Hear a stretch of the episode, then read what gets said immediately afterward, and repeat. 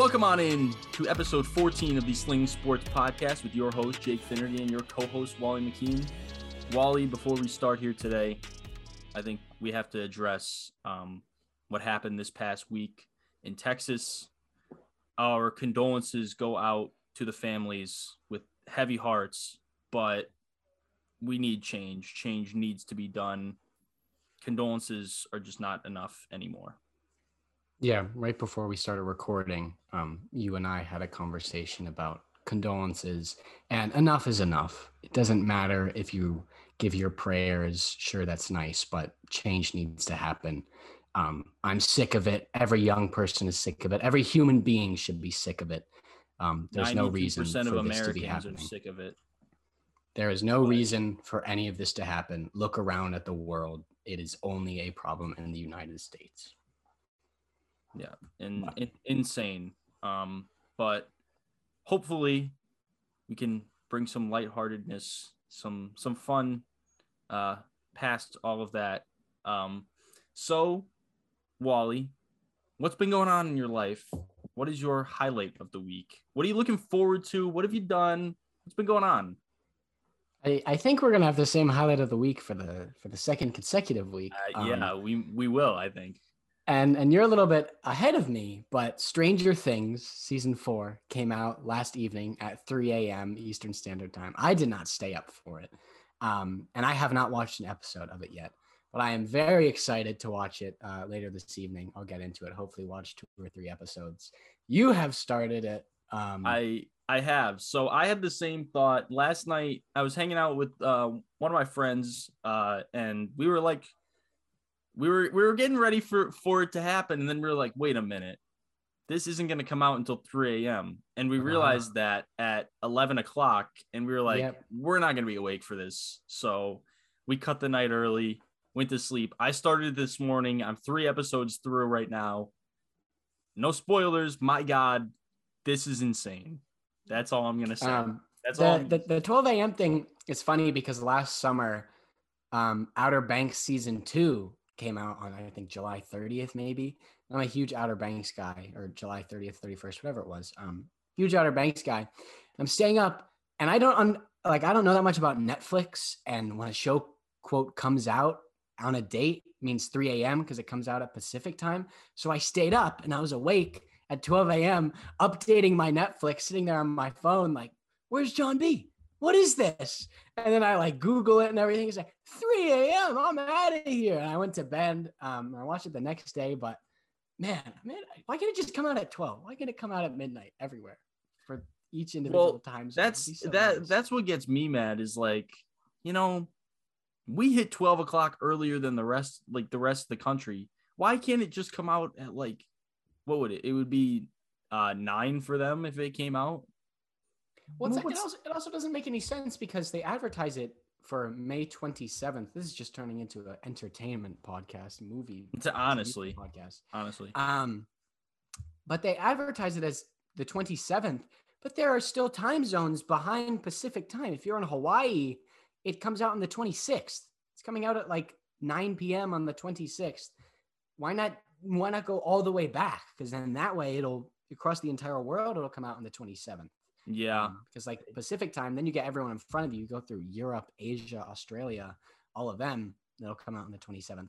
But there's still people behind. There's still people that are getting it on the 26th. They're getting it ahead of everyone else. it gets me frustrated because you know I just want to watch it before everyone else. Eh, well, Yeah. an, a, a, a, a, a, good, uh, a good example of that is Obi Wan Kenobi, the Star Wars TV show, also released last night, Yeah. and they bumped their release up to midnight. So that that show came that out at midnight. so Actually, they wouldn't have to compete.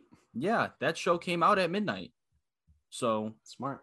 I don't know. Well, they also they also only release two episodes. They're a weekly episode uh thing, and Okay. Netflix just puts everything out at once. Yeah, well, put it all out. except this season, they're saving the last two episodes for July. I don't know if I'll also um upset about that. I, I found out, or this is knowledge to the general public, but I didn't know about it. Um, they put they had a production budget for each episode of thirty million 30 million. dollars. 30 million. That is insane. Well, That's two hundred seventy million for the entire season. every single episode is like the length of a movie almost. It's yeah, insane. they're all over an hour. That is insane, though. Thirty million dollars for one episode. Well, just wait until you see the production that's gone into it. Like All I'm a sucker. right, for, I'm a sucker I'm for looking forward to it. production. Like I, I'm like a real. I'm like a real makes sense. Little like movie guy and VDJ TV boy with your guy. cameras and everything. It makes Yeah, sense. Yeah. Yeah. So you know, we'll you'll you'll enjoy it though. Like I can't wait to finish this. Like, and then after after what is it? Episode seven's the last one. After I finish that, I'm gonna be like, why do we have to wait for these last two? Yeah. Now, what are you gonna do for the next month? Yeah. Yeah. Well, also, also to add to my highlight of the week, though, I did text you this earlier in the week. This is literally just becoming an entertainment podcast before we get into this sports. I texted you earlier this week. Selena Gomez announced that she's uh, working Oh, on her yeah. third album, so I'm very excited about that. as There's well. a really good highlight. it's a very good I'll get you highlight. up. Nice. I'm a big So- Selena guy. I'm counting down the day, the days to that. You know, I you know she was the first concert I ever saw. I was gonna say, didn't you say? Yeah, Um, she was the first concert with the Selena Gomez in the scene as well, right? Yeah, yeah, it was the scene day. I wonder what happened to the scene. I wonder where they're at now. I don't know. I don't even know who was in the scene. Like I don't know who the scene was. All I know was th- Selena Gomez. Do you think they broke off and became their own band? Forget about Selena. They I don't think so. if they did, I don't think they're the called the scene. scene anymore. I think I think Selena, I think Selena is the one that broke off. She became a solo. I heard. I heard the scene rebranded and became One Direction. no because weren't they? They were probably around at the same time. I Yeah, know, maybe. yeah, they were. no, But- see, they broke off, went on to the X Factor, and then became One Direction. All right. It. Now let's get into some sports. We've been we were talking Yes. talking a little entertainment there, but you know we always always got to ramble on a little bit. Um, players of the week. I will start off here if you don't mind, Wally. You got Um, it. You got it. Last night, the Golden State Warriors won the West, heading to the finals. And you know, this guy really made his statement this past week with his dunk on Luka Doncic. And I think he deserves to be talked about a lot more, considering he was an all star starter this year for, you know, reasons we don't have to say. But, you know, this guy never really let up or gave up much in his time playing. So, Andrew Wiggins is my player of the week. I'm very happy to see him out here. And actually, going into the final two games of this past series, Wiggins had the highest plus minus of the playoffs with plus 122. That's insane. It's wild. So, Um, Andrew Wiggins I- is my player of the week. that that reason that you didn't mention um of why he was an all-star starting uh starting all-star blah blah blah. Well, i think that's part of the reason voting. why he's not getting the respect he deserves. It's because he had a quote mickey mouse all-star ballot and everything. Yeah, but Um, like even at the at the time, like when the when the ballots came out, obviously we were bashing him on here because he didn't even like he didn't seem like he fit. But then actually watching Golden State a lot more throughout the year, I was like, fits. well, he actually does have a huge impact on the court. And he's an integral piece. and him and Poole, I think, are two of the biggest like staples. Like you could look at them and say, okay, Steve Kerr knows how to develop people because before Wiggins went there, he was like a lost cause. Like Yeah. nobody knew what was ever going to happen with him in his career. And now he's an all star, debatably, like right on the borderline. And Poole, everyone thought he was a terrible pick. He went, he left college way too early.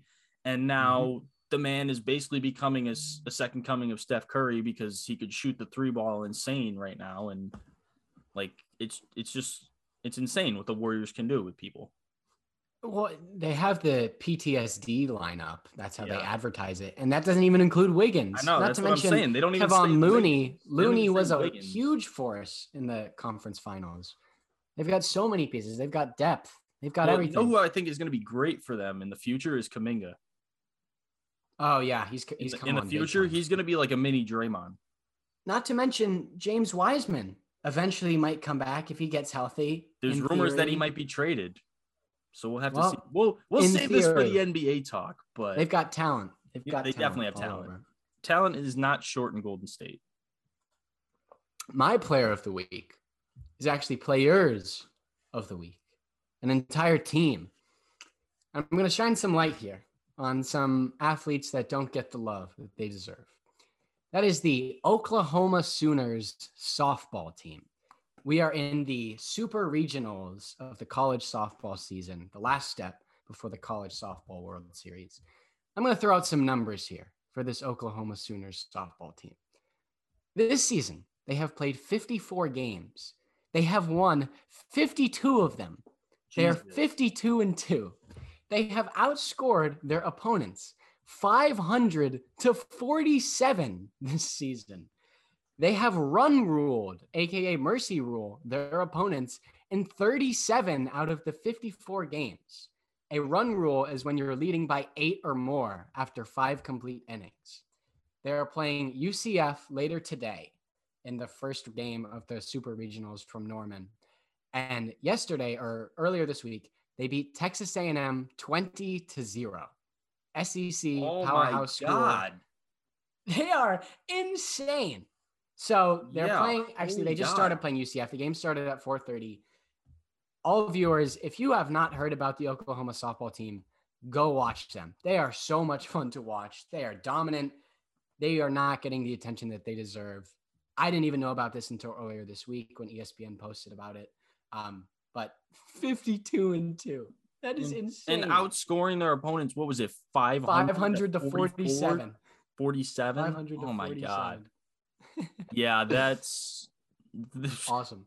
The players of the week is definitely that's, needed this this week. That is, that is nearly 10 runs per game, scoring 500 in the 54 games. Nearly yeah. 10 runs per game. Plus, they are run ruling people, so they're not even playing entire games. They're, even, the they're not even getting, yeah, they're probably scoring eight to 10 runs in two innings and then run ruling. Like, it is awesome.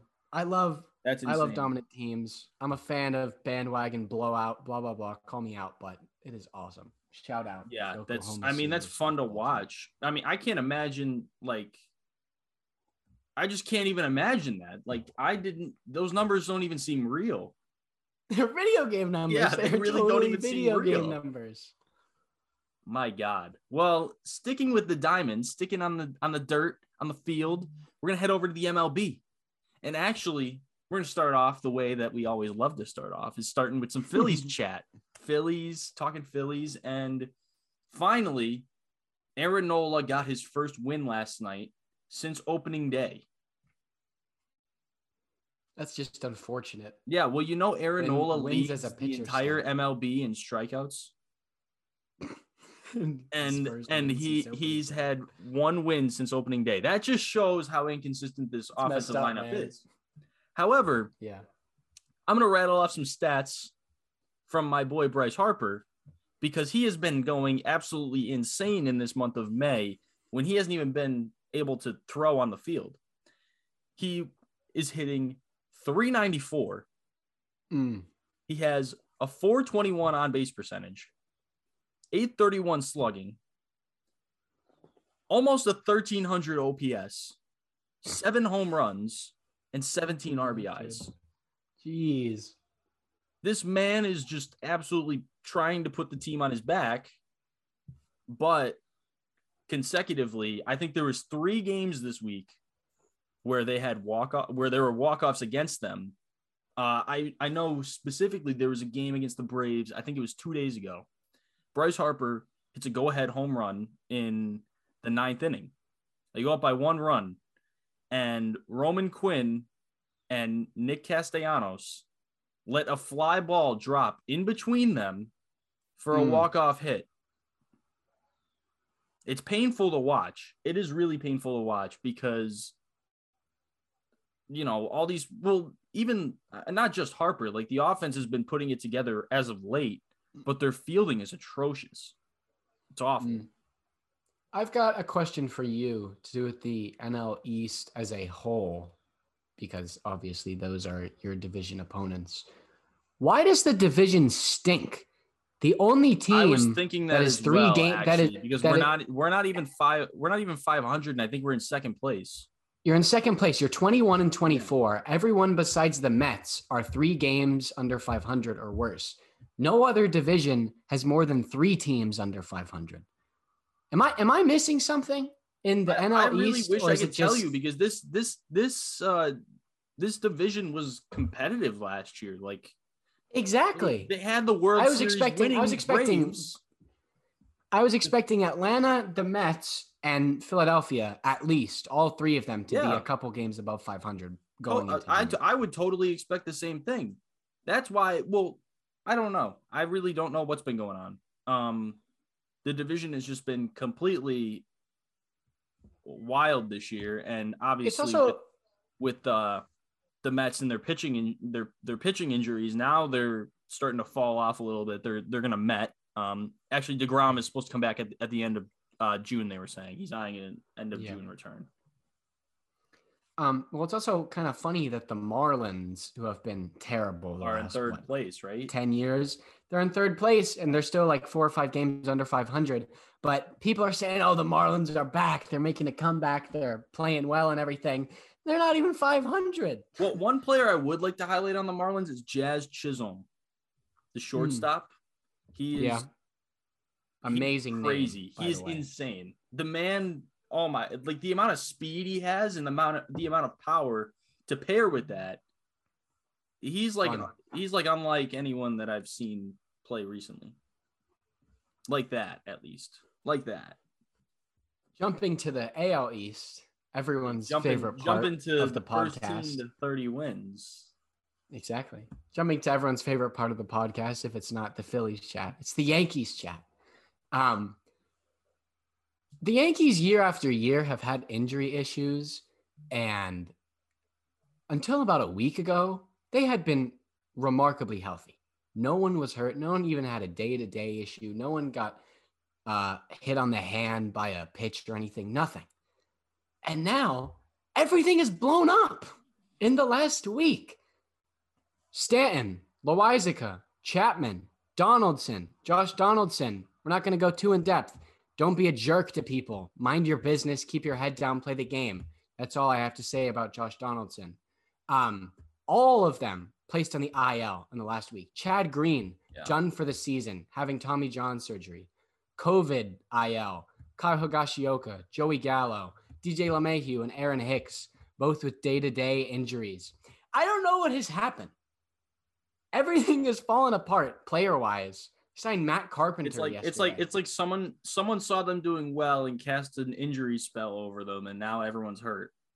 they signed Matt Carpenter yesterday, former St. Louis Cardinal, um, three-time All-Star, was playing uh, I think Triple A ball for the Rangers, and Yeah. now he's playing for the Yankees because of all of these injuries.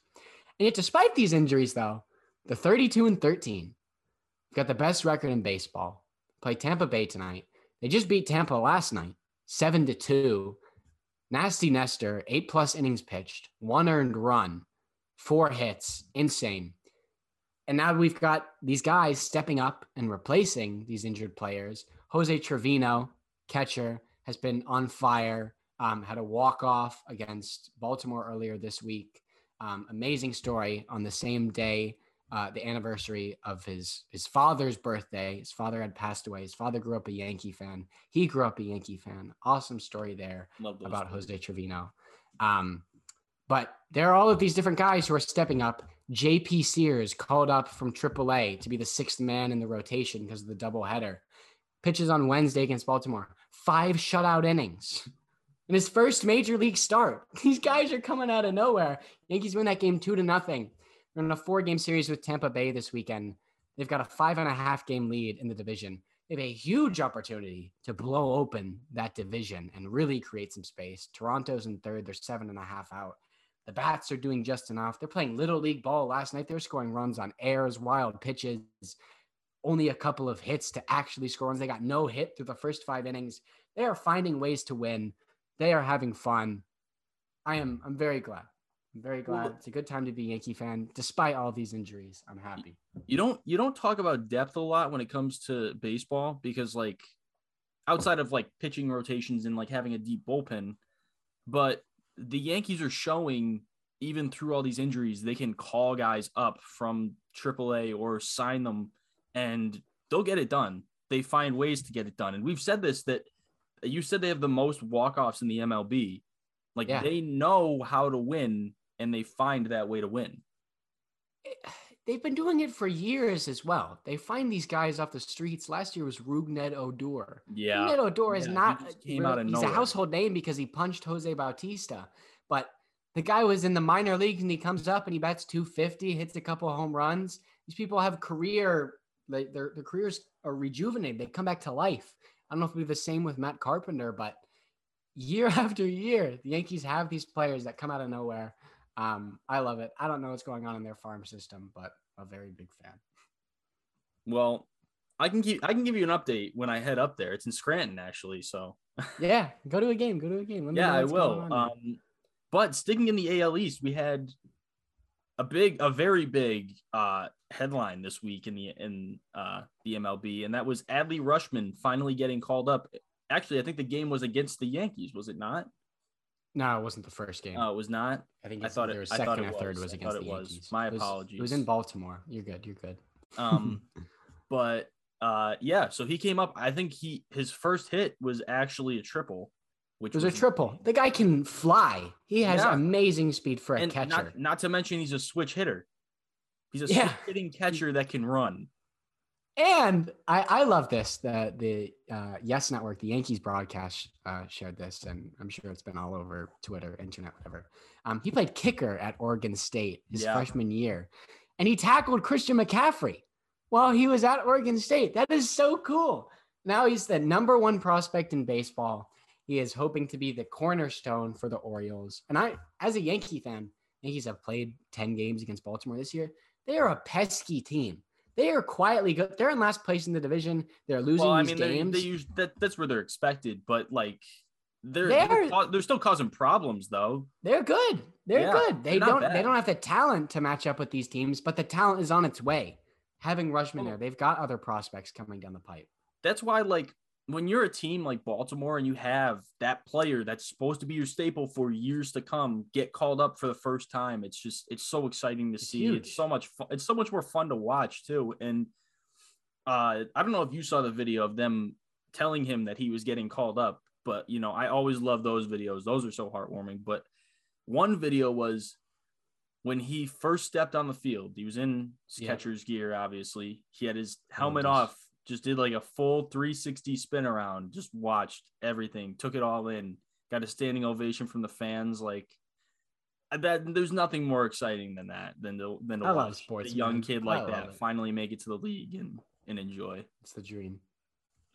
Uh, but He's got a good career coming too, by the way. yeah, he's going to be in. Not even to get excited he, now. he will most likely take over the best catcher in baseball status. Pretty pretty quick. Pretty, yeah, I would say probably in the next. that's two it. or three That's the other thing. Catcher.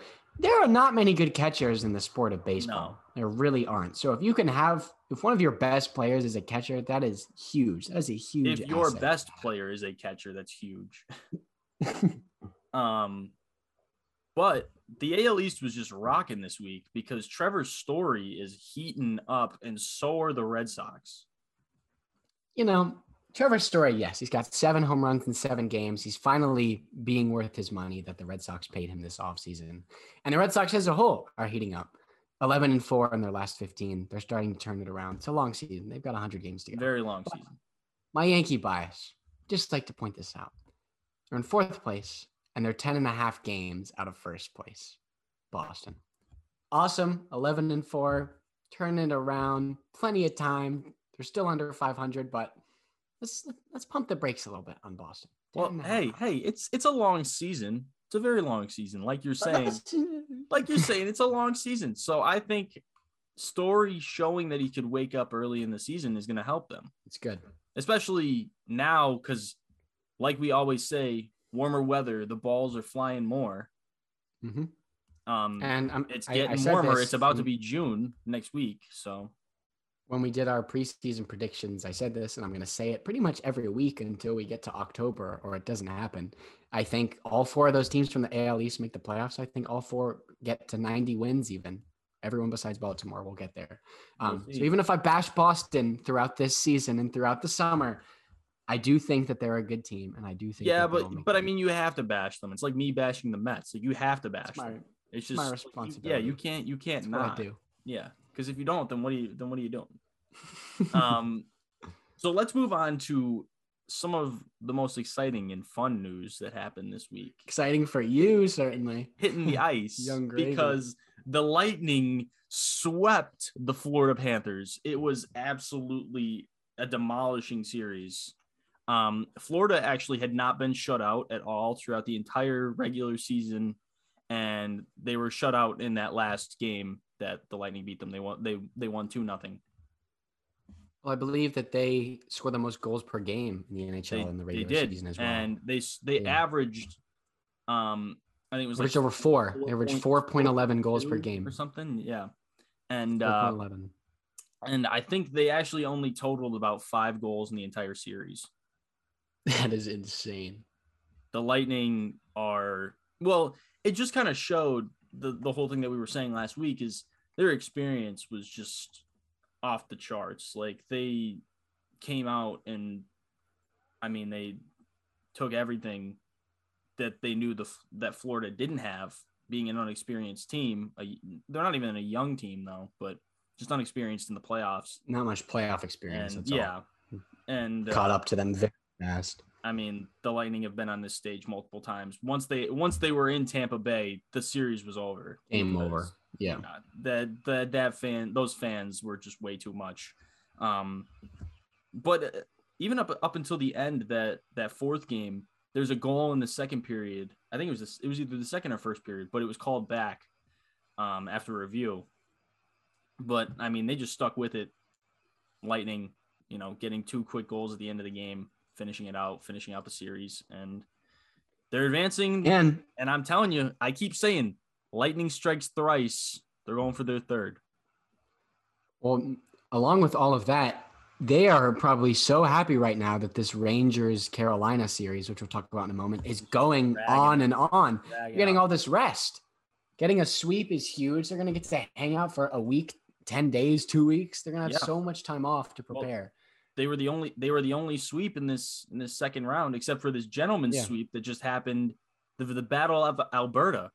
Um, Edmonton absolutely stomping on Calgary the last four games of the series. Which, which is which is pretty funny because after that first game, the 96 final, I was so gassed up and I was saying it's going to be the best series in the second round. well, that's what we said last because it looked like it. It looked like it was going to be that way when we when we came on the podcast last week. I was like, I completely agree with that. This series is, is so exciting. But Well, in exciting for Edmonton like, fans now. No, no, it's over. You had your Um, fun, but Connor McDavid and Leon Draisaitl are on a different planet. That entire first line of McDavid, Draisaitl, and Evander Kane was headed total. His career has been brought back to life in Edmonton. Um, McDavid and Draisaitl are tied for the NHL lead with 26 points in this year's playoffs. wow. And I don't know how much that jumps off the page, but they've played 12 games, 26 points, um, more than two points per game, which on its own is pretty impressive. But the next closest in the entire NHL playoffs is the tie between Mika Zibanejad of the Rangers, Nikita Kucherov of the Mhm. Lightning, and Evander Kane on that first line. They all have 15. Wow. McDavid and Draisaitl have 11 more points than anyone in the entire NHL, and it's two of them. It's not even one of them I was is 11 points Both ahead. of them. Jesus. No team in this playoffs is going to slow them down unless that first line can be stopped.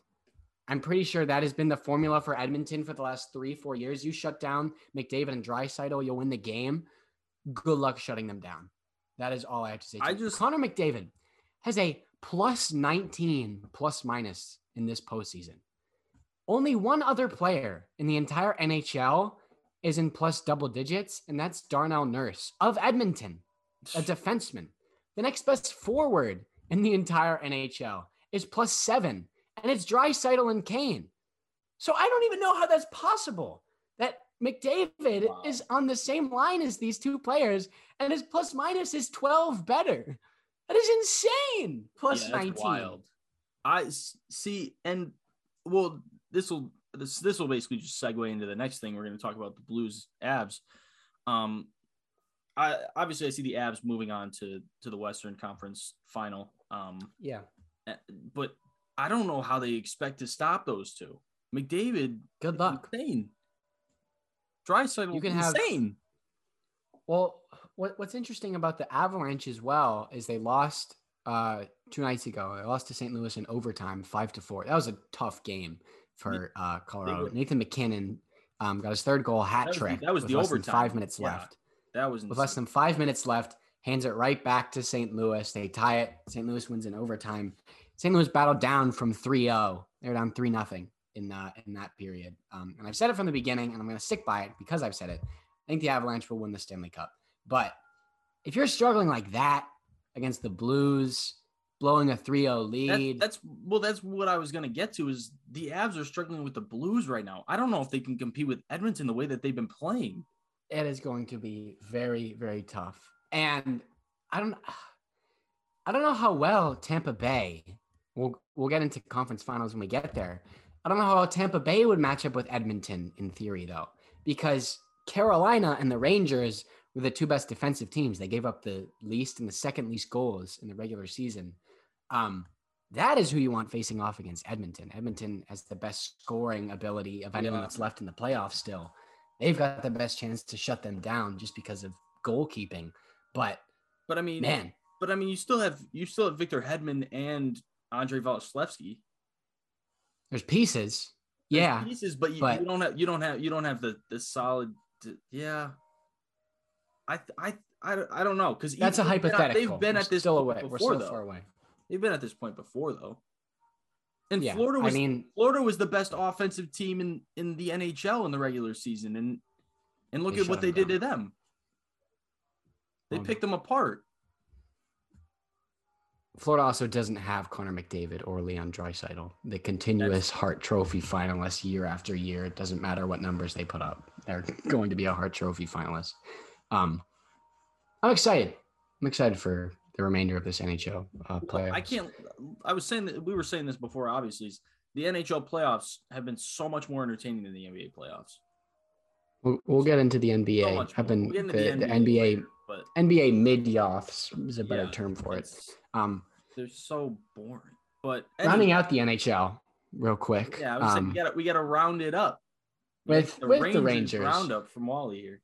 I, I was saying this to my dad last night, even before the game started. Um, game five is completely irrelevant. There's nothing to do with that series. I do not care. Last night meant nothing. And I'm pretty sure both teams know that. When Carolina was in New York at the Garden, they got outscored seven to two in those two games. They got thumped, dominated in both of those games. See you in Raleigh on Monday. The Rangers are winning Saturday night at the Garden, 8 p.m. I'll let you know at 11 p.m. that night, boarding their plane back to Raleigh. I don't care. It's the series is going seven games. However, whatever is going on inside of PNC Arena for the Rangers, they need to figure out what their problem is and get it together. They had 17 shots on goal in game five. Uh, That's I was gonna I was gonna mention that is that they barely even had an opportunity. They to do score. nothing. When I turned the game on, there was three minutes left, and they had 15 shots on goal, and I was like, "What are you doing? What are They you doing? do They're sleepwalking on the absolutely ice. In They don't game even. tr- it's- two, but it's not even like they're making an attempt though. Like they just they're just sitting there and watching.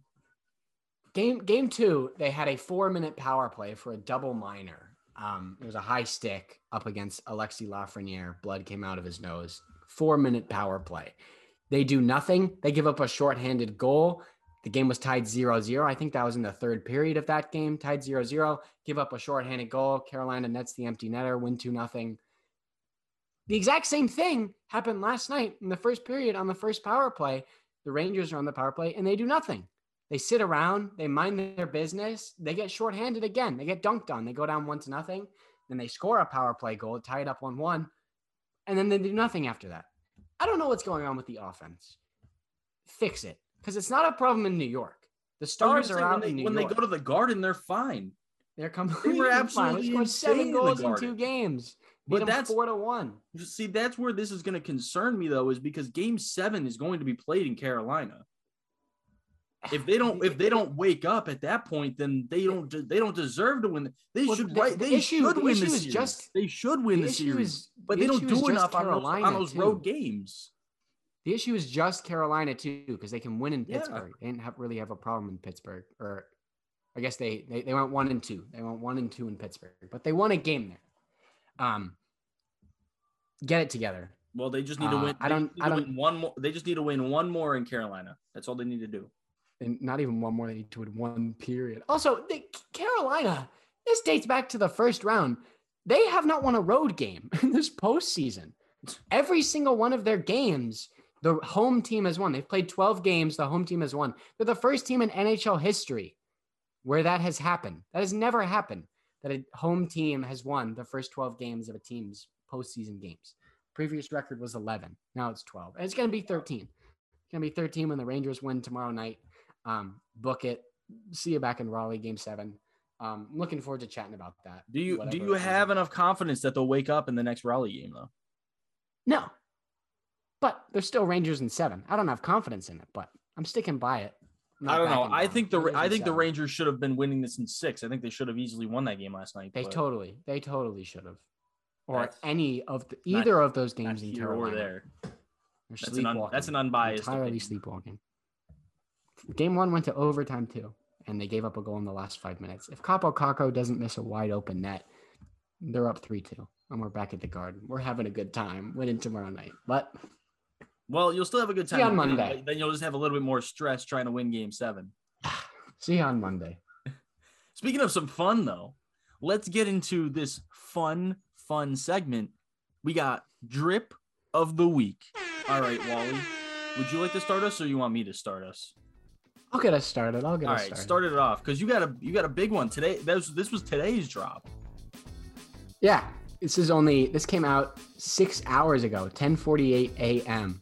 Um, the Colorado Rockies City Connect uniforms came out. Put it up on the screen for Mr. Jake to see, even though he's already seen them. Oh yeah, Um, they're beautiful. I love them. the. Rocky Mountains. There, there's been a bit of backlash coming at them because there's relatively no purple. There's not much Rocky quote influence, but the the jersey, which is uh, white and it's got the green Rocky Mountains, um, it says Colorado on it. It is based off of the Colorado license plate. I don't know how many people know that, but that is what the Colorado license plate looks like. It's green and it has the mountains in the background. It's scenic. I also love the hat, the little CO emblem with Yeah, purple I love mountains. So there is some purple influence there. Um, every single time that a City Connect uniform comes out, it's going to be my drip of the week. I love it. I love all of them. Well, I want to say back in the '90s, didn't they have a green uniform? They had I'm some pretty sure- kind of yeah, alternate sure green uniform. existed. That's what it kind of reminded me of, but it just added the mountains. The one thing that I wish it was, I wish they made it sleeveless. Like the sleeveless, then you Mm. put like a black shirt underneath it. That would be really cool. That would have been, like or, that. Or the- even a purple shirt underneath. Yeah, you're right. And you could have incorporated the purple because the mountains are outlined by the purple. But I love the sleeveless look. I love the sleeveless, have- like because they already have they have the purple best jerseys with the black Mm-hmm. sleeves. Like I wish that I wish they had made it a sleeveless, but you know I still love them. Still I love cool. them a lot. Yeah. I love everything that Nike's been doing with these City Connect uniforms. They're doing a good fun. job. Um, but my drip of the week actually goes to uh, Jayson Tatum. Uh, I think this was Mm-hmm. the game four outfit that he wore. He came in, he was wearing a shirt with MJ on it. But Oh, if you nice. peep, if you peep the pants, What are those? Michael Jordan and Kobe Bryant photos from their careers, just different That's plays and everything that they're doing. So I thought those were really cool. Um, I saw them. I was like, you know what? I'm still against Boston and will never be up for Boston. But You, you're up for drip. I, yeah, drip. I am up for drip, and I gotta I gotta give Jayson Tatum props there. He he he came out with the drip. Uh, so now that now that that's the end of that segment, I'm sorry, uh, but uh, we're moving on to the NFL, and of course we got our Bust or Trust this week. We'll wait to get to that because we had a couple of other other things happen this week. OTAs have begun, optional OTAs, so not everyone has been attending.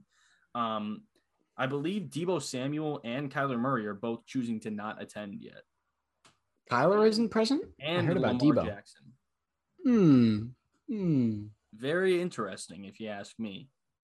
Well, the the Deebo one didn't really surprise me. Deebo did not. The others, but sure, the, the Lamar, others you can kind of did. Lamar, you can get a contract. It's fine.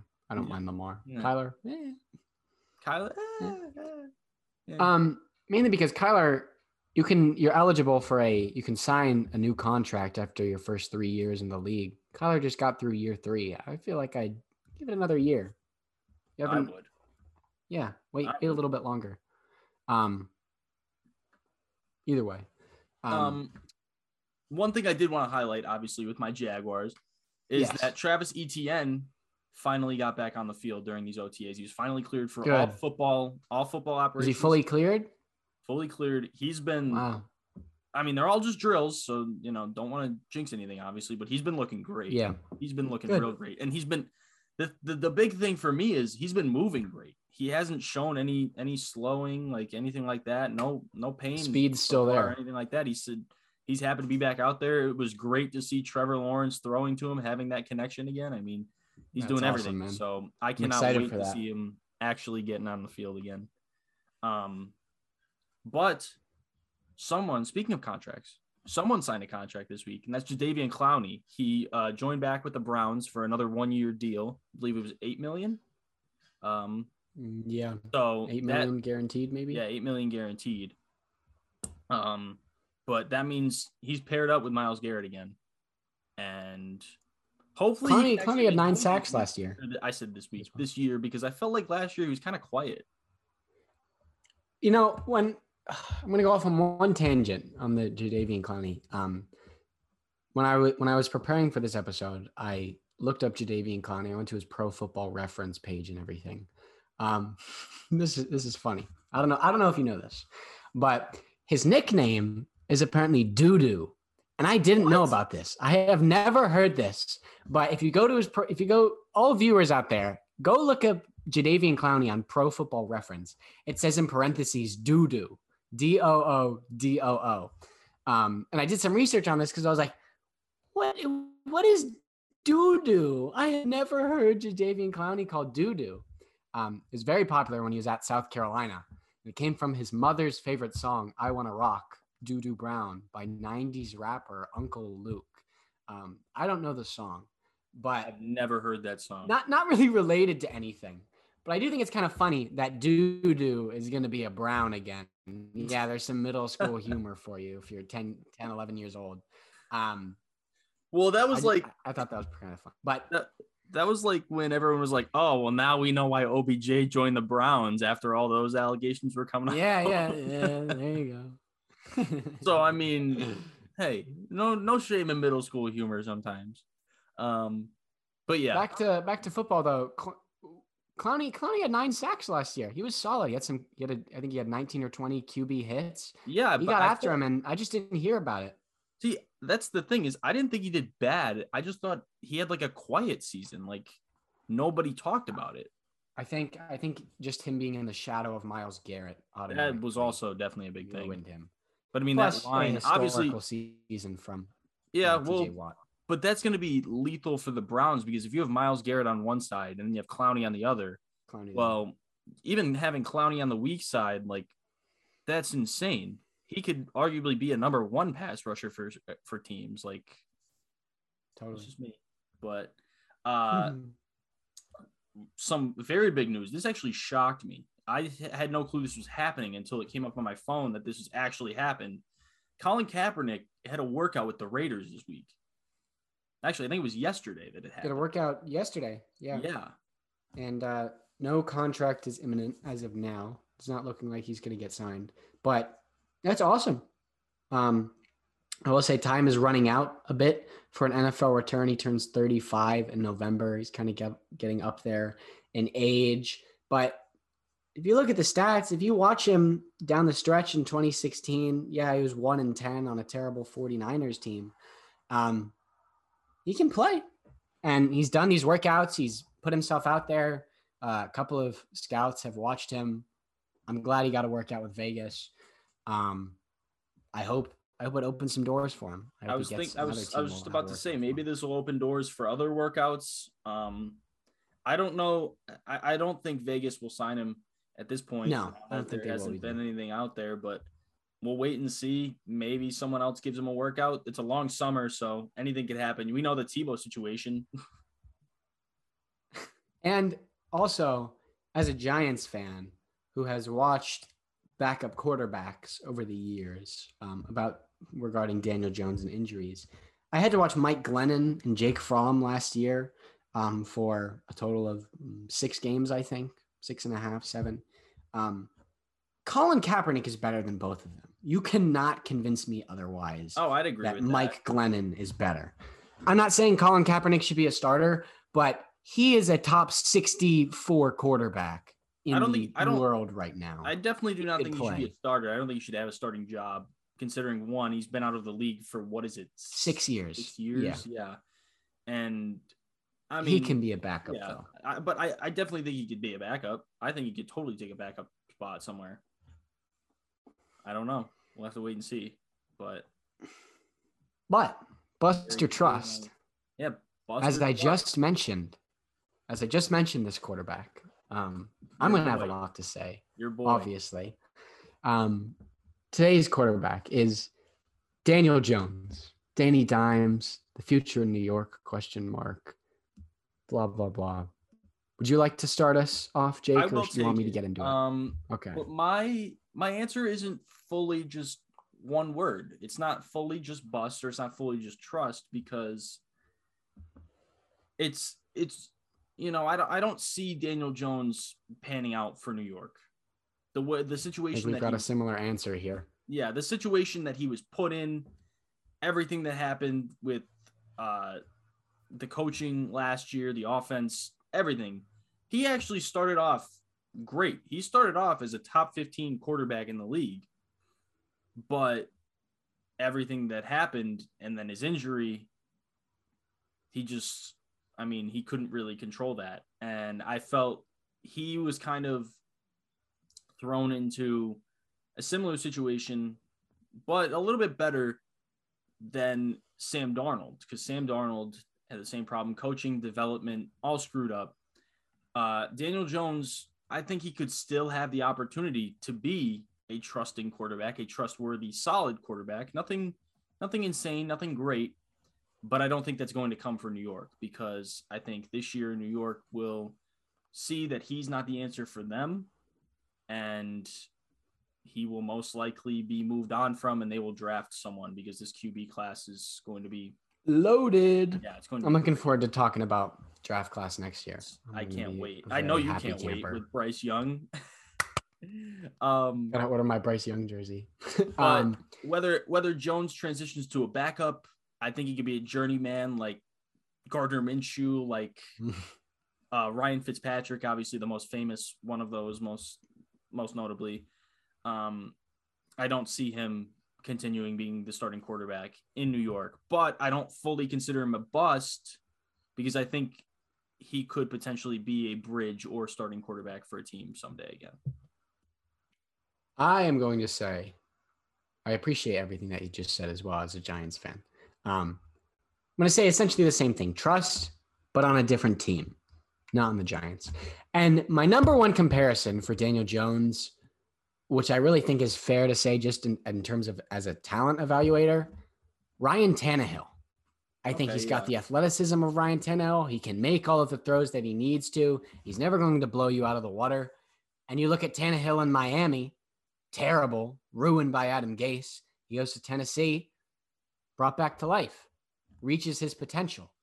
Now, I'm not saying Daniel Jones is going to go from who he is right now and become. I think Tannehill led the league in passer rating or QBR two or three years ago. He did. Um, I'm not uh, saying. I'm not going to say Jones is going to do that, but I think he can be like Ryan Tannehill. I think he can be a starter on a different team. Um, the Giants, unfortunately, don't have the time or the money for him. They didn't pick up the fifth year option on him. They're not going to pay the guy $25 million next year or in 2023. Pretty much whatever numbers he puts up this year.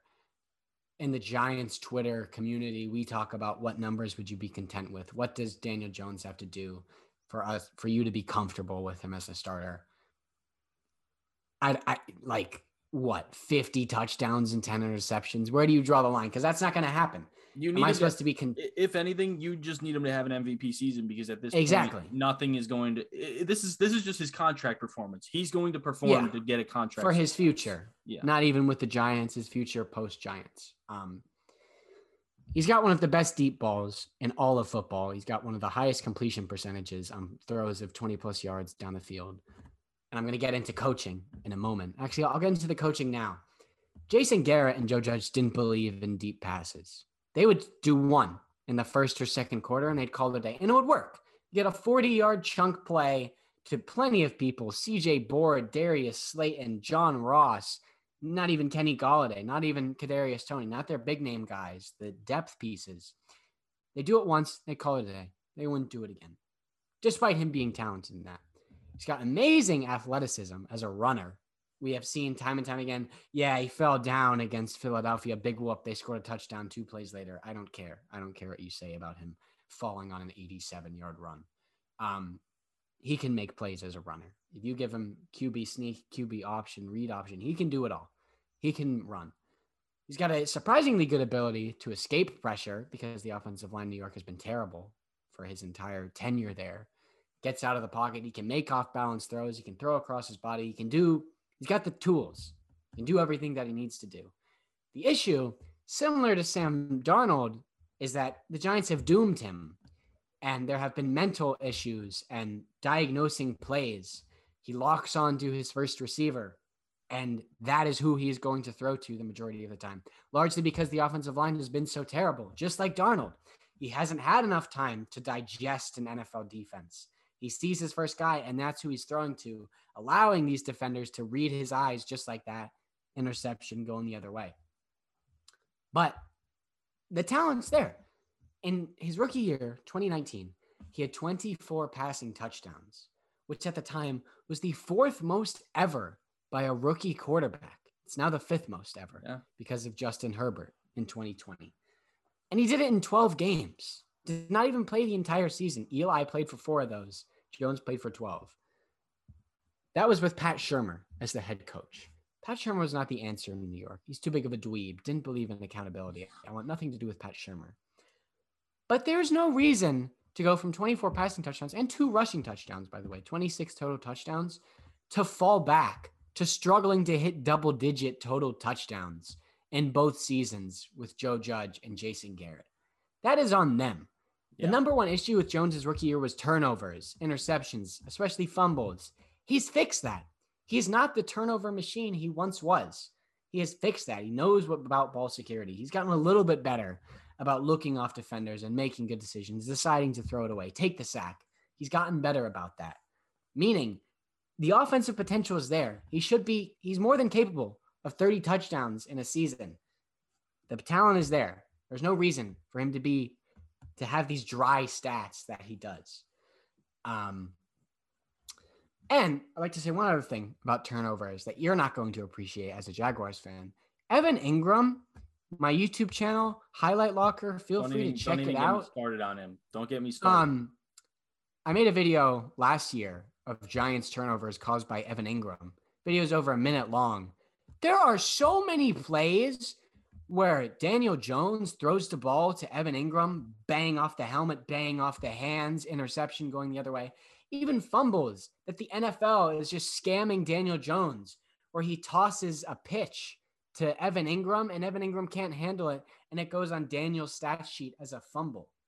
And it's not even just Engram, all over the place, all of these players. And that happens with so many quarterbacks. Yes.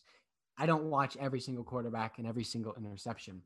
But Daniel Jones specifically, for all the turnovers that he has had, I can guarantee you at least 20% of them were not caused by him and they were caused by the receiver bouncing the ball off their hands. It's not like a miscommunication thing where they're not on the same page. The throw is exactly where it needs to be. Well, let me also say something about that is my God, did that happen to Trevor Lawrence about Yeah. 16 times this year? Yes, it's not his fault. It The amount of interceptions that fault. the amount of interceptions that he threw and everyone was giving him crap for that were not even his fault. The amount of tipped passes sure that he- should he have been caught and everything like that. It's not on him. It's I, like that's why I, I hardly pay attention to that, like myself, just Yeah. knowing. You should. But one last thing I want to say about Daniel Jones is I've said this before. I really think Kenny Pickett is going to be the better Daniel Jones. And that's He's just the walking truth. into a much better situation. Yeah, yeah. I mean, yeah, that's not coach. that's not Jones's fault at all. I just think Kenny Pickett is going to become what Daniel Jones was supposed to be. I like that. Yeah. We t- you talked about that. You talked about that like two Yeah. months ago. Yeah, I do. I do. Both back to it. ACC QBs both play very similar. I think Um, I think so.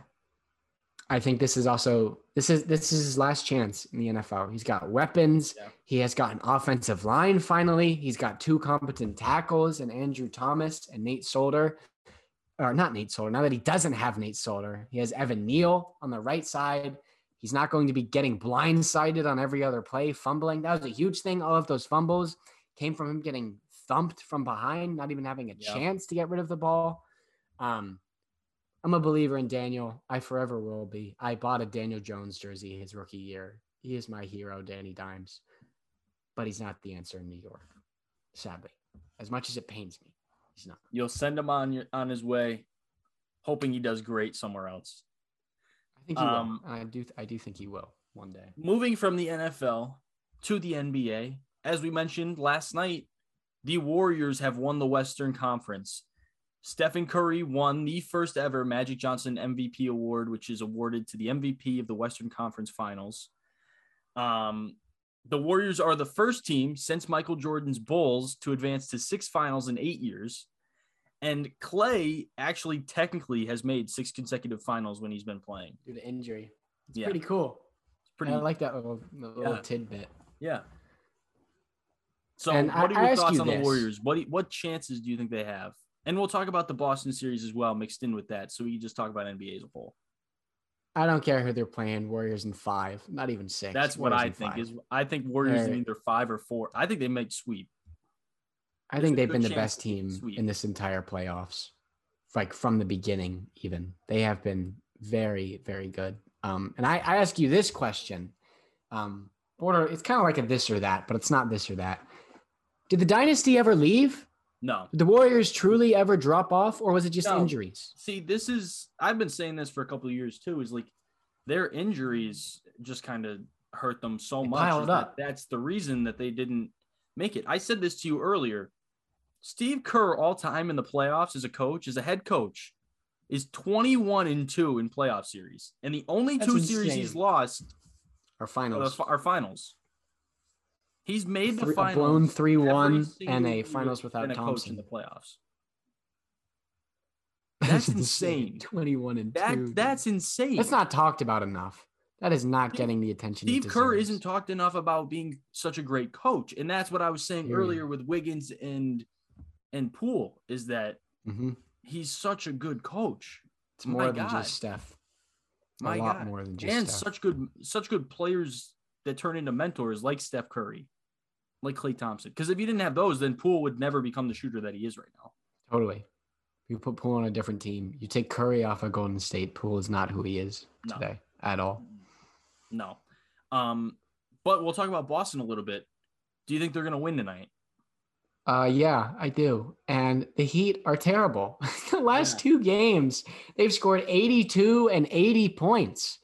In game four, they went down 26 to four to start the game. They didn't score their first field goal until what, nine, 10 minutes into 10 the minutes. first quarter? Ten minutes. 10 minutes. They scored 33 points in the first half of that game.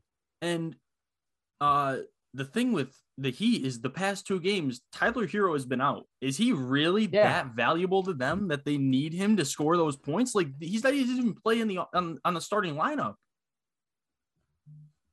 I don't get it. I really don't. I don't I don't know where Heat- the complete drop off has unstoppable up until they got to this conference finals. Even that first game, they were like, I was like, oh my god, like they can come back. They proved they're they they are a they are a depth team. They're the better team. They're gonna come come out this next game, and you know it's just been so I don't know. It's been so up and down. You know, we They were went talking up about 2 1 as well. The playoffs have just been boring. This series Total snooze boring. fest.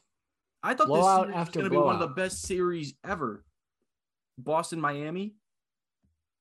It was terrible. Nope. I don't think I've enjoyed a series since Memphis and Minnesota, if I'm being completely honest.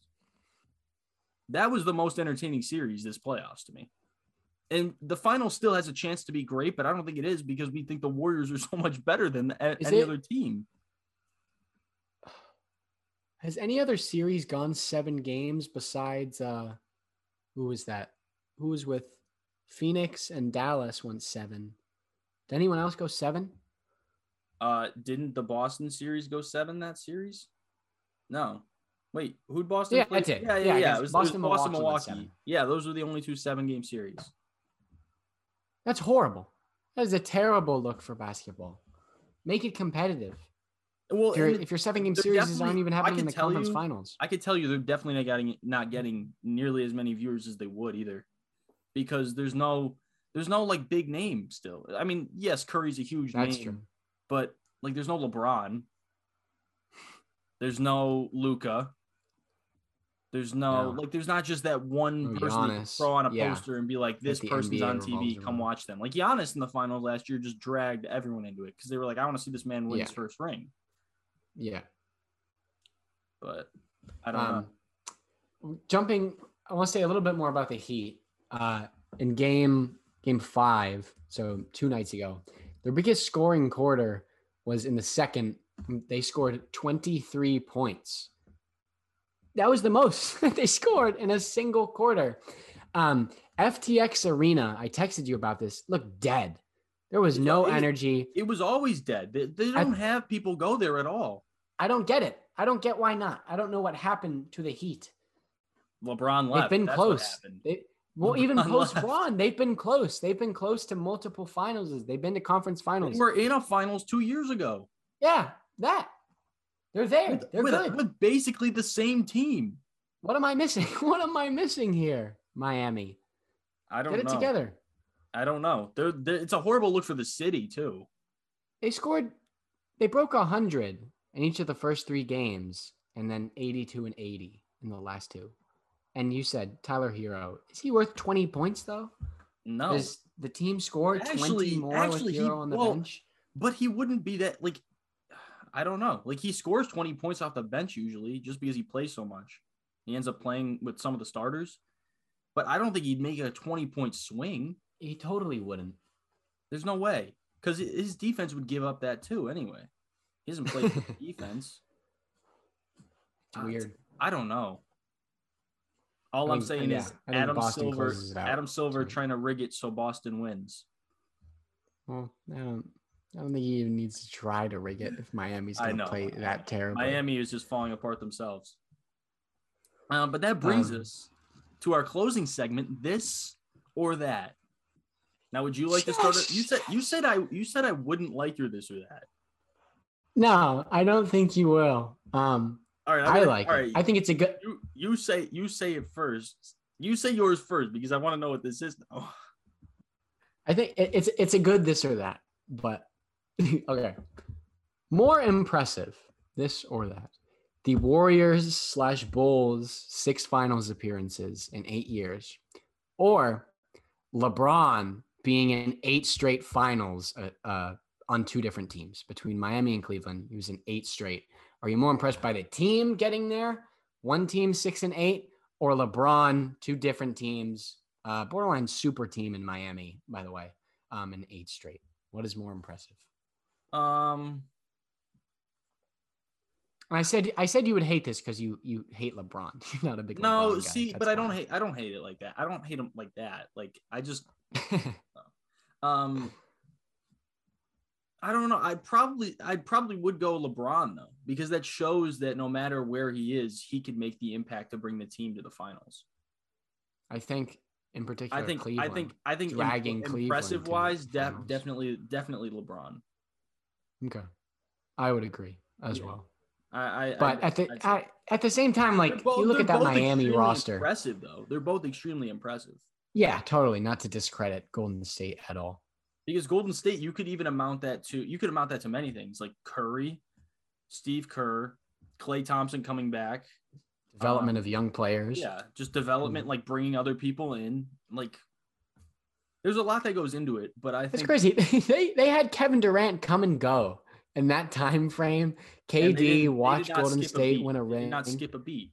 Came in, he left. Now they're back like he was never even there. It's sick. Steve Kerr said we can do it without him. And not to mention, KD and Kyrie are the only players to get swept so far in this playoffs. Well, not the only Running out of players, time. but you know, like only series left. staple players. Like, Yeah, star you know players.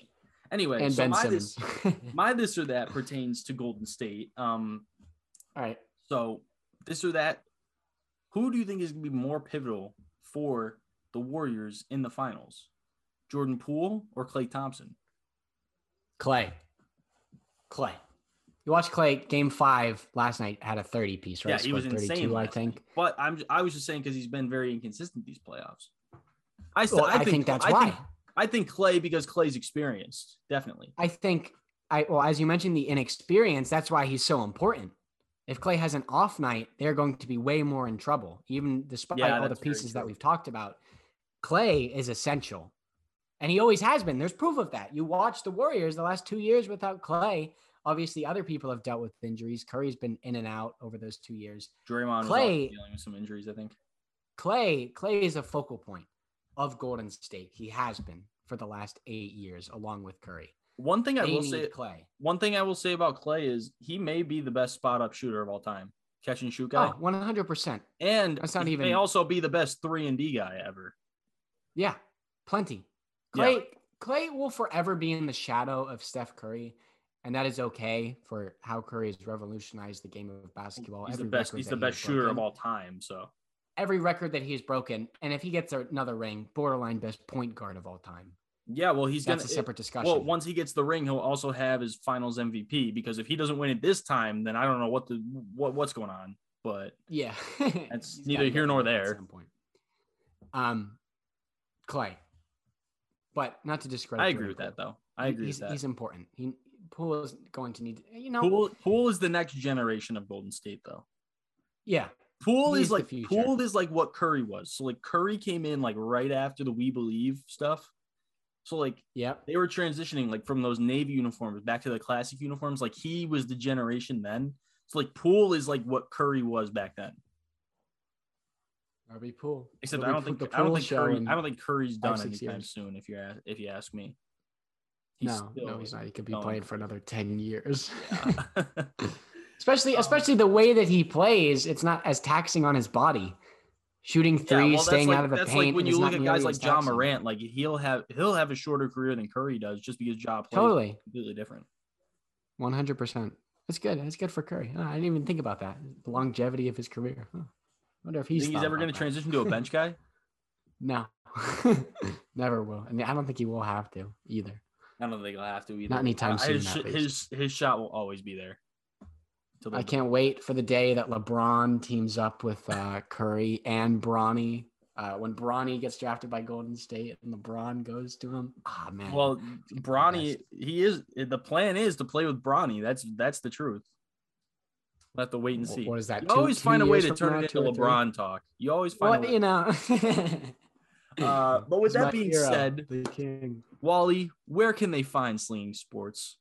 You can hit us up at Slinging Sports on Instagram and at Slinging, slinging underscore Sports on Twitter. Um, we had some awesome uh, Harry's House content on Instagram last week. Yeah, we got another. We have got a- another another strange thing coming this week. got we've got a special post coming out uh, later this weekend. You might want to check us out there um, on the socials.